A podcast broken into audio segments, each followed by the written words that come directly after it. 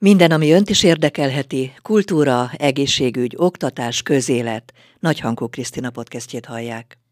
Szeretettel üdvözlöm a hallgatókat. Mai vendégem Demeter Tibor ingatlan szakértő, akit azért hívtam meg, hogy így januárban évelején rögtön egy kis tájékoztatást nyújtson az új csok szabályozásairól, már amit ugye egyelőre erről tudni lehet.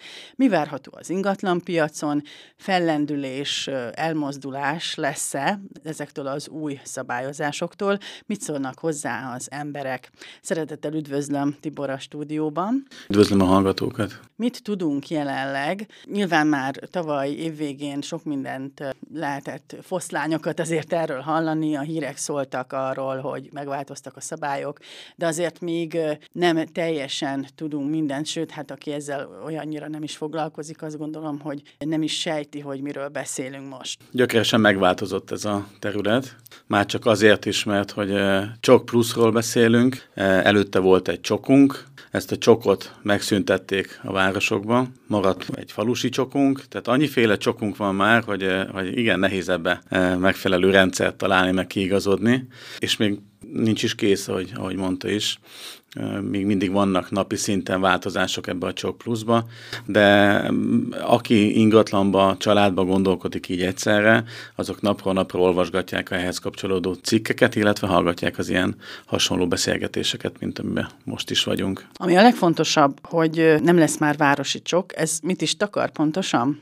Hát ugye maga a csok, meg falusi csok, illetve a csok pluszt, azt így próbáljuk így rendbe tenni. A csok az egy állami visszanemtérintető támogatás volt. A falusi csok, az ehhez hasonló, kis településekre, az emberek költözzenek vidékre, felszólítással, illetve a korszerűtlen ingatlanok korszerűsödjenek, tehát erre lett kitalálva a falusi csok. Most a csok plusz nevében hasonlít az előző kettőhöz, de azért merőben teljesen más, hiszen itt egy, nem egy vissza nem térítendő támogatásról van szó, hanem egy államilag garantált jelzálog hitelről. Tehát itt nem arról van szó, hogy ad a állam egy rakat pénzt, amit nem kell visszafizetni, hanem itt egy jelzálogot kell fölvenni a családoknak, és hát nyilván néhány gyermek megszületése után, amiket bevállaltak, mint hogy ez vállalt gyermekekre igaz ez a csok plusz, ott van hitel elengedés. De mondom, merőben más, itt hitelt veszünk föl, amiből majd lehet, hogy lesz elengedés, egy nagyon kedvező kamattal,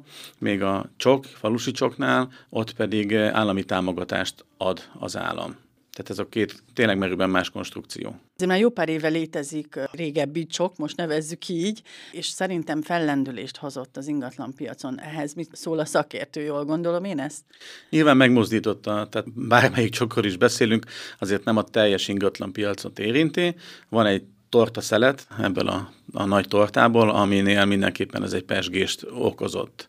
Már csak annak is a csok kivezetése, a városi csok kivezetése is hozott egyébként érdekes módon, vagy, vagy várható módon, akik benne vannak a szakmában, egy fellendülést itt évvégén, hiszen akinek még volt rá lehetősége és élni akart ezzel, ők még ezt gyorsan kihasználták itt a, az év utolsó hónapjaiban a bejelentéshez képest, ez mindig így szokott lenni az utolsó pillanatban is még vannak, vannak akik ezzel élni szeretnének. Akkor volt munka év végén. Hál' Istennek volt, mindig, mindig van mit csinálni, hanem akkor csinálunk munkát, de volt, volt, egy kis pesgés volt, és hát ugye, mi, ahogy párhuzamosan kijött a Csok Plusznak a szabályozása, azért ott sokan fellélegeztek, hogy akkor, akkor nem megszűnik itt minden, hanem, hanem van egy réteg, akik lehet, hogy jobban járnak, hogyha a régi csokot nem veszik fel, hanem megválják ezt a Csok Pluszt, aminek már azért a, a gerincét már lehetett tavaly évvégén, decemberben már látni, úgyhogy tudtak dönteni megfelelően a, az érintettek. Mivel azt említette, hogy ez csak egy szelete, ugye az ingatlanpiacnak,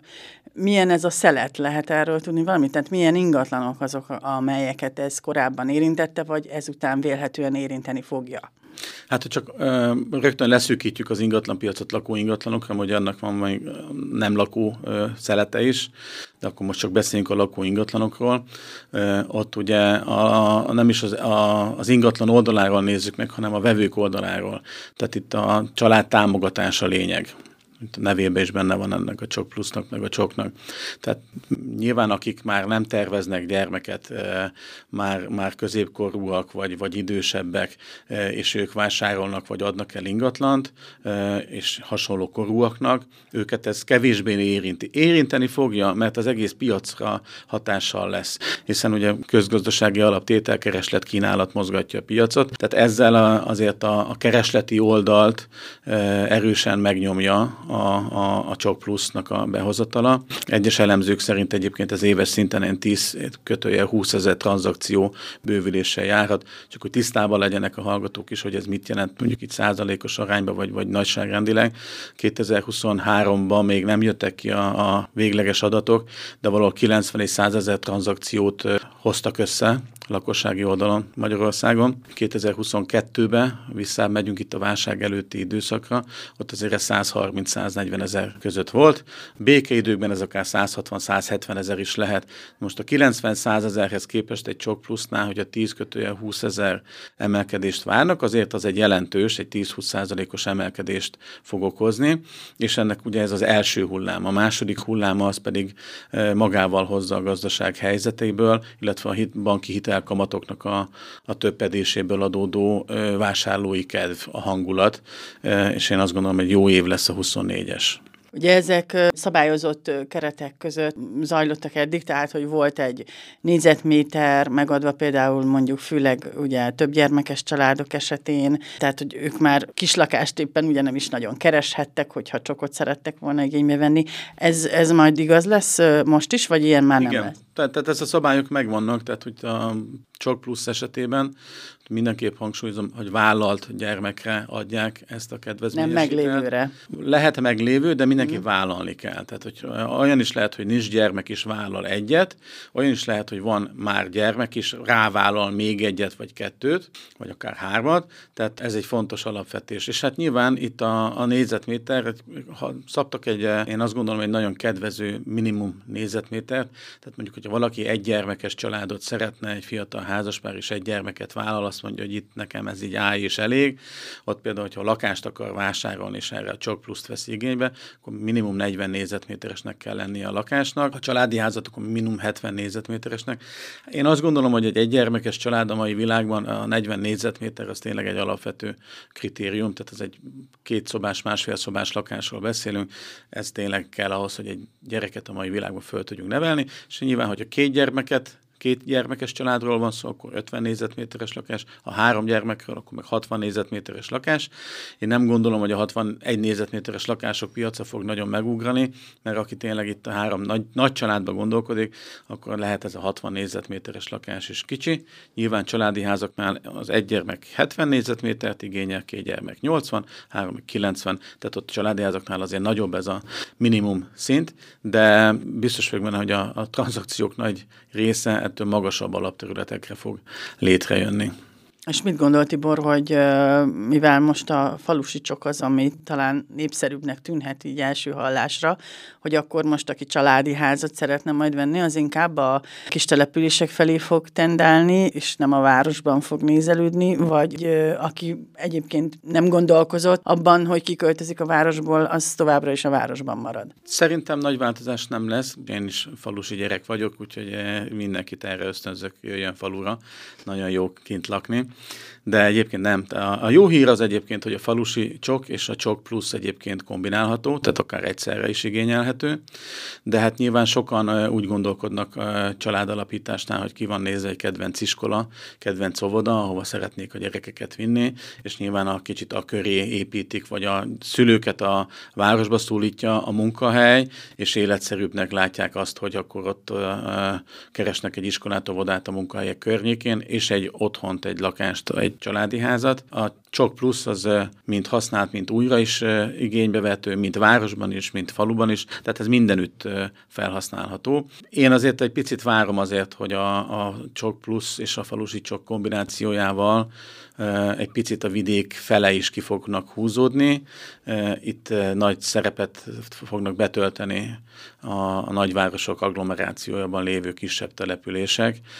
lesznek felkapott divatos települések, amit már az elmúlt időszakban is elindult egy ilyen kimozdulás a városból. Vannak olyan, most ugye beszélünk Miskolcról, Miskolc környéki települések, amelyek majd kiesnek az új palusicsokból. Hát igen, itt egy ö, lakosság plafon van meghatározva, ö, és hát ugye Miskolc ö, szűk vonzás körzetében, akár májnyéket is, ha beszélünk, akkor ők már, ők már nem esnek ebbe bele. De hát, ö, hogyha valaki ezen a területen dolgozik, vagy ez neki a jó mozgástér, akkor még azért van egy kis tokajunk, van egy bükkaranyosunk, harsányunk, kisgyőrünk, tehát lehet hova menni, és akkor Szírma Besenyő felé is, abba az irányba is, tehát Balcika fele is vannak még ilyen települések, és, és én tényleg azt látom, hogy sokkal inkább nyitottak a lakosok arra, hogy, hogy elindulnak ebbe az irányba. Hát nyilván a nagy százalék nem, tehát a nagy százalék marad a városba, ezért alakult ki, hogy mennyien laknak Miskolcon, és mennyien a, a falusi írába,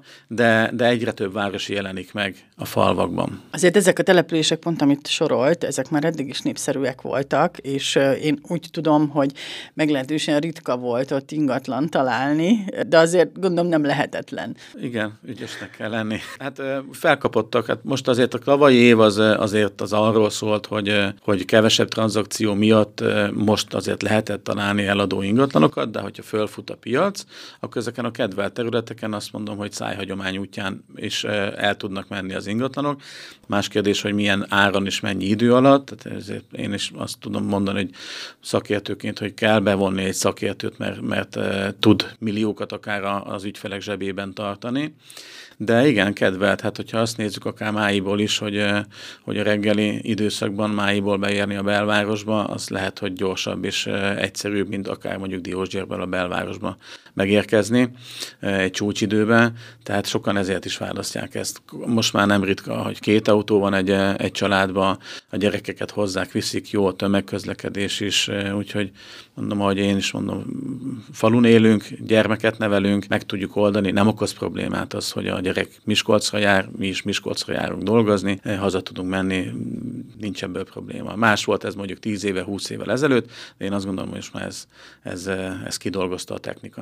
Na most még egy sarkalatos kérdés. Ugye eddig is volt szerintem egy olyan tendencia, hogy azért amióta a csok létezik, hogy picit azért megdobta bizonyos ingatlanok árát. Biztos, hogy sokan így fognak gondolkodni, igen, úgyhogy készülhet a piac erre. Itt, itt majd mindent, mint ahogy mondtam, kereslet kínálat fog helyre tenni. Tehát ha Excel táblával lehetne az ingatlan piacot tervezni, akkor rém egyszerű dolgunk lenne, Ugye vannak ezek a kifejezések, hogy lufit fújunk, lufi eresztés van. Hát ez nagyon-nagyon szép a gazdaságban, de gyönyörű az ingatlan piacon. Tehát amikor a tulajdonosok elkezdenek majd következtetéseket levonni, hogy akkor majd ezt nagyon meg fogja dobni, és rengeteg vevő lesz, és akkor most megemelem a lakásom árát, hiszen most ingyen pénz áramol a piacra, akkor majd a piac ezt meg fogja mondani, hogy ez jogos vagy nem jogos, meddig lehet emelni ezeket az árakat, vagy, vagy kitartani, mert mert hogyha mondjuk eh, nem lesz kedvelt a csok pluszos rétegnél az az ingatlan, akkor ugye akiket meg nem érint ez a kedvező hitelkonstrukció, ők meg egyszerűen nem fogják tudni megvásárolni ezen az emelt áron, tehát muszáj lesz visszavinni. Egy ilyen se veled, se nélküled eh, hangulat van az ingatlan piacon, még egy ilyen fejlődő szakaszában van az ingatlan piacunk, szakértői oldalról nézve is, mondjuk nyugaton ez egészen másképp néz ki. Tehát nyugaton, amikor a, a lakó ingatlanok tranzakciójának több mint 95%-át ingatlan szakértőkön keresztül bonyolítják le, akkor szakértőként mi ezt pontosan, sokkal pontosabban látjuk a lakossághoz képest, hogy mely rétegeket érinthet, hol érdemes emelni, hol nem szabad hozzányúlni az árhoz, hol, melyik ingatlan van túlárazva, még most azért Magyarországon ez a szám nem 95 százalék, hanem ilyen 40 százalék körül van, ezért a, a lakosok legtöbbje úgy árazza be az ingatlanát, hogy megnyitja az interneten, hogy hogy vannak hirdetve. Az enyém mindig szebb, mindig jobb, ezért még emelek rajta, hiszen most ingyen pénz is jön, és ebből kialakulhat egy olyan lufi fújás, hogy, hogy akkor mégsem fog csörögni a telefon. De biztos, hogy fogja mozdítani az árakat. Én azt mondom, hogy reálisan most elindult egy, egy árcsökkenés az a, a gazdasági válság hatására. Reálisan ez a csok plusz, illetve a egyéb intézkedések, mert azért voltak még itt mások is, ezek meg tudják állítani, és egy stagnálás indulhat itt az év elejénél, és az év második felében ott elindulhat egy nagyon óvatos nominális emelkedés az ingatlan piacon. Összetett kérdés nagyon ez a, ez a dolog. A nagy, nagy változások szerintem 2025-ben lesznek. És azért mondom, hogy összetett kérdés, mert ez nem a csok plusznak köszönhető, ez egyetlen egy változó ebben a hatalmas képletben, csak hogy mondjak egy másikat, például a, akiknek van megtakarításuk, meg ugye a kényszervásárlások és eladások idejét éltük 23-ba, 24-ben meg fognak jelenni a befektetés, illetve családalapítás, itt a csak plusz miatt a, a, a piacon ezek a vásárló rétegek, de még mindig ott vannak az állampapír befektetések, amik a, ugye a tavalyi magas infláció miatt még igen magas hozamokat tudnak hozni, de jövőre már ezeknek a hozamoknak a mértéke jóval alacsonyabb lesz, és egy ingatlan befektetés már jövőre többet fog tudni hozni, mint akár egy állampapír. És azok a pénzek, sok-sok milliárd, ami most állampapírokban pihen a lakossági oldalon, ezek szerintem 2024 második felében meg fognak jelenni a piacon, és ez, ez, ez lesz egy olyan húzó réteg, ami fogja majd fölfelé húzni az árakat, mert jönnek a vevők, az eladók meg azt mondják, hogy ha eddig nem hívott föl senki, de most a héten már hárman telefonáltak, lehet túl olcsón adom az ingatlanomat, emelek rajta. Tehát ez fogja tudni egy kicsit így megmozdítani. Azért mondom, bonyolult képlet, sok összetevővel, de minden összetevő egy irányba mutat, mutat. Első körben élénkülés várható az ingatlan piacon, és ezt fogja majd követni a süllyedés megállás, úgyhogy stagnálásos időszak és az emelkedés, majd amikor egy picit már fognak nőni az árak a piacon. És akkor picit még elrugaszkodva már a, a csoktól, azt szeretném még, ez engem nagyon érdekel, lehet, hogy ez a, ez a női mi voltom, ugye az esztétika, hogy mire mennek rá a vásárlók, amikor keresnek egy ingatlan. Tehát most teljesen általánosságban beszélünk erről, tehát hogy nem baj, ha le van lakva, fel kell újítani, vagy inkább jobban szeretik, ami már nem kell hozzányúlni, vagy, vagy nem lehet általánosítani. Igen is, meg nem is lehet általános. Általánosítsunk talán, úgy egyszerűbb. Sokkal kedveltebb, és ez akár még az árban is megjelenhet, tehát akár még ár fölött is úgymond hajlandóak adni a felújított esztétikus ingatlanokért a, a vásárlók ennek is több aspektusa van, de a legegyszerűbb, szerintem mindenki számára teljesen világos, nincs kedve kínlódni, és nem is ért hozzá, hogy felújítsa. Másik oldalt pedig, hogy vajon találok-e olyan szakértőt, aki tényleg szakértő, és tényleg úgy fest ki, hogy én szeretnék, és tényleg annyi lesz a vége, mint amennyit az elején mond. Tehát ezektől, ezektől a köröktől óvja meg magát az ember, hogyha felújított ingatlant keres. Mind a kettőnek van előnye, hátránya, de tényleg ezt a trendet van látjuk, és egyébként a szakértői elemzések is azt mondják, hogy a, a felújított ingatlanok piacán ebben az évben hamarabb indul meg az áremelkedés, még a rosszabb állapotú ingatlanok piacán először egy stagnálás várható, és ott is csak a második felében az évnek indulhat meg egy áremelkedés. Hát kicsit azt mondom, ha már szép lakások kikoptak, akkor jönnek a csúnyábbak, de el fognak kopni ezek az ingatlanok is, hogyha árában vannak kínálva. Azt mondják, hogy mindig mindennek van vevője. Ez igaz lehet? Így van. Viccesen szoktam mondani, hogy bármit megveszek 6 forint 20 fillérért, nek van tulajdonlapja, de hogy igen, igen, igen. Árban, ez a lényeg. Tehát ugye magas infláció, gazdasági mélypont, háború jobbról, balról. Egy ilyen időszakban, ha józanul belegondolunk, akkor, akkor az embernek a legkisebb gondja is az, hogy most ingatlant vásároljon. Azért 90 ezer ingatlan, lakóingatlan gazdát cserélt. Tehát, hogy azért vannak, vannak akik, akik erre még mindig tudtak fókuszálni. Nyilván ebbe voltak muszáj vásárlások nagy súlyjal. Jön a baba, és kell a nagyobb lakás, akkor pont nem érdekelt, hogy mi van a szomszédban, vagy milyen a gazdasági helyzet, kellett a gyerekszoba, az meg kellett venni. De, de nem csak ilyenek voltak. Mindent jól kell beárazni, és akkor el lehet adni. Hát nagyon szépen köszönöm, Tibor, hogy megosztotta velünk ezeket, és talán picit én is okosabb lettem. Rengeteg olyan információ hangzott el, ami ugye újdonság volt számomra is. Hát akkor figyeljük az ingatlan piacot, hogy mi fog történni, aztán lehet, hogy egy fél év múlva, vagy egy év múlva újra találkozunk, és megbeszéljük, hogy, hogy beváltak-e ezek az új szabályozások, illetve hogy mit hoztak a hazai ingatlan piacnak. Örültem, hogy itt lehettem. Köszönöm szépen. Nagyhankó Krisztina podcastjét hallották.